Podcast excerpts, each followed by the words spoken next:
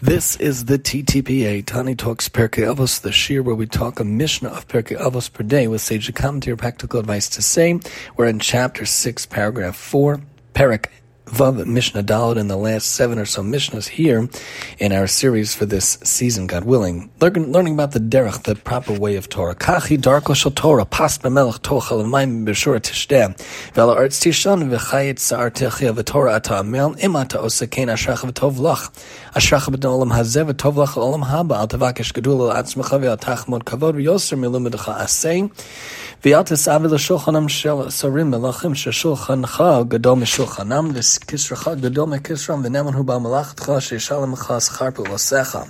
Basically, live a life of modesty, of privation, of deprivation, not needing the luxury, luxuries in life, and you'll have a much better way. This is the way of the Torah, even though you have the, with to eat bread, you eat bread with salt, drink measured amounts of water. The person that is so poor that he must measure how much water he may drink at a time, so he does not use more than is supplied Tiferes Yisrael points out. Drink measured amounts of water.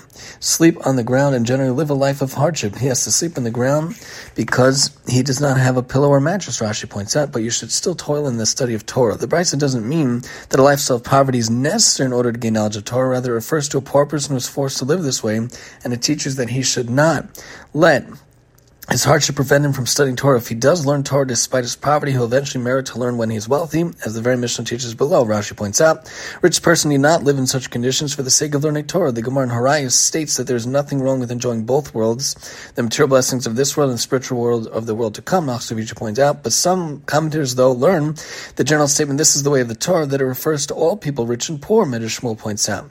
The Brisa's point is that success in Torah requires absolute dedication and effort. One who wishes to become a great Torah scholar must devote himself completely to his studies, not pay attention to anything else. He should not imagine that he can acquire Torah along with wealth and honor. Rambam points out, words of Torah are not retained by one who studies them feebly, and not by those who study amid pleasure and plenty of food and drink. One has to kill himself to master the Torah, pushing himself through discomfort and fatigue, Rambam points out. However, viewed according to this understanding of the Mishnah, it all depends on the individual. A person who cannot study properly if he avoids certain comforts should utilize those comforts so that he should learn to the best of his ability, as Lechem Shamayim Derech points out.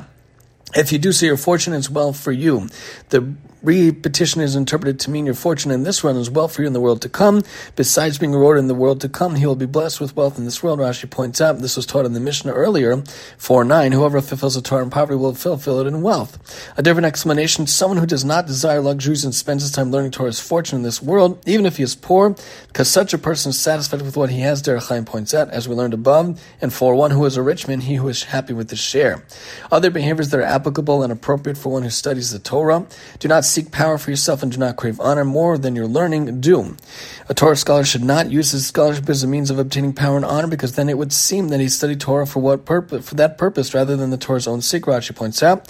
And your performance of mitzvahs and good deeds should exceed your learning of Torah as taught above in 3.9. Anyone whose actions are more then his wisdom, his wisdom will last, and when his wisdom is more than his actions, his wisdom will not last, Rashi points out. Do not desire the table of princes, of kings.